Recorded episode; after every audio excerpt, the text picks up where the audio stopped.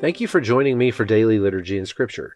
Today we will be reading Psalm chapter 107, verses 1 through 22, Joshua chapter 14, verses 5 through 15, and Luke chapter 23, verse 50 through chapter 24, verse 12.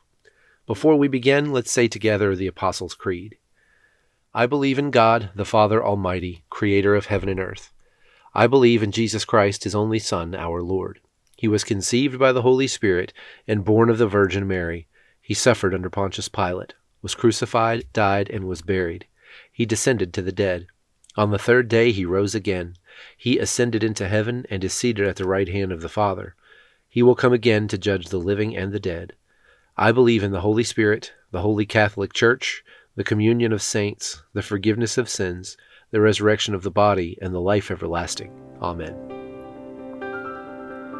Psalm chapter 107, verses 1 through 22. Give thanks to the Lord, for he is good. His faithful love endures forever. Has the Lord redeemed you? Then speak out. Tell others he has redeemed you from your enemies.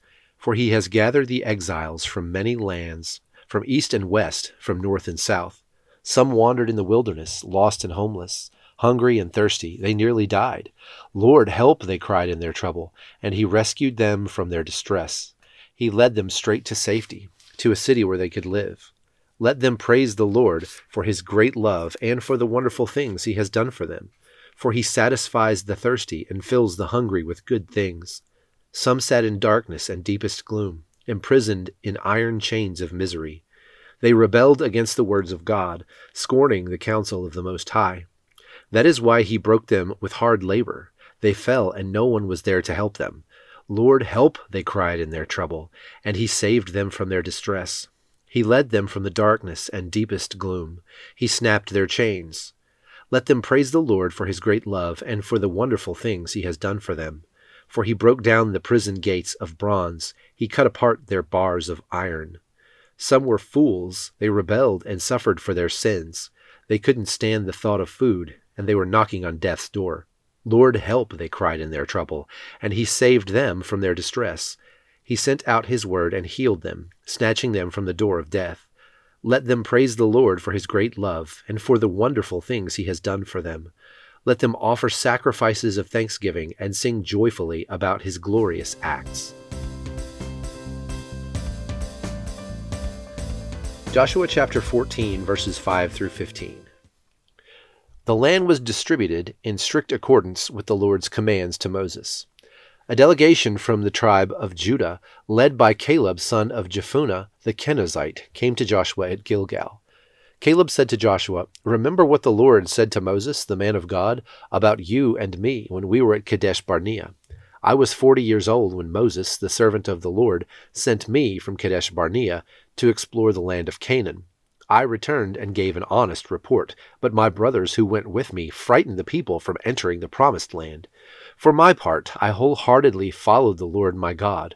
So that day Moses solemnly promised me, The land of Canaan, on which you were just walking, will be your grant of land, and that of your descendants forever, because you wholeheartedly followed the Lord my God. Now, as you can see, the Lord has kept me alive and well as he promised for all these forty five years since Moses made this promise, even while Israel wandered in the wilderness. Today I am eighty five years old. I am as strong now as I was when Moses sent me on that journey, and I can still travel and fight as well as I could then. So give me the hill country that the Lord promised me. You will remember that as scouts we found the descendants of Anak living there in great walled towns. But if the Lord is with me, I will drive them out of the land, just as the Lord said. So Joshua blessed Caleb, son of Jephunneh, and gave Hebron to him as his portion of the land. Hebron still belongs to the descendants of Caleb, son of Jephunneh the Kenizzite, because he wholeheartedly followed the Lord, the God of Israel. Previously, Hebron had been called Kiriath Arba. It had been named after Arba, a great hero of the descendants of Anak, and the land had rest from war. Luke 23:50 through 24:12. Now there was a good and righteous man named Joseph. He was a member of the Jewish High Council, but he had not agreed with the decision and actions of the other religious leaders. He was from the town of Arimathea in Judea, and he was waiting for the kingdom of God to come. He went to Pilate and asked for Jesus' body. Then he took the body down from the cross and wrapped it in a long sheet of linen cloth and laid it in a new tomb that had been carved out of rock. This was done late on Friday afternoon, the day of preparation, as the Sabbath was about to begin. As his body was taken away, the women from Galilee followed and saw the tomb where his body was placed. Then they went home and prepared spices and ointments to anoint his body. But by the time they had finished, the Sabbath had begun, so they rested as required by the law. But very early on Sunday morning, the women went to the tomb, taking the spices they had prepared. They found that the stone had been rolled away from the entrance, so they went in, but they couldn't find the body of the Lord Jesus. As they stood there puzzled, two men suddenly appeared to them, clothed in dazzling robes. The women were terrified and bowed with their faces to the ground. Then the men asked, Why are you looking among the dead for someone who is alive? He isn't here. He has risen from the dead. Remember what he told you back in Galilee that the Son of Man must be betrayed into the hands of sinful men and crucified, and that he would rise again on the third day. Then they remembered that he had said this. So they rushed back from the tomb to tell his eleven disciples and everyone else what had happened. It was Mary Magdalene, Joanna, the mother of Jesus, and several other women who told the apostles what had happened. But the story sounded like nonsense to the men, so they didn't believe it. However, Peter jumped up and ran to the tomb to look. Stooping, he peered in and saw the empty linen wrappings. Then he went home again, wondering what had happened. Now join me in the Lord's Prayer.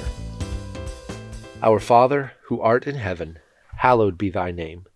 Thy kingdom come, thy will be done, on earth as it is in heaven. Give us this day our daily bread, and forgive us our trespasses, as we forgive those who trespass against us. And lead us not into temptation, but deliver us from evil.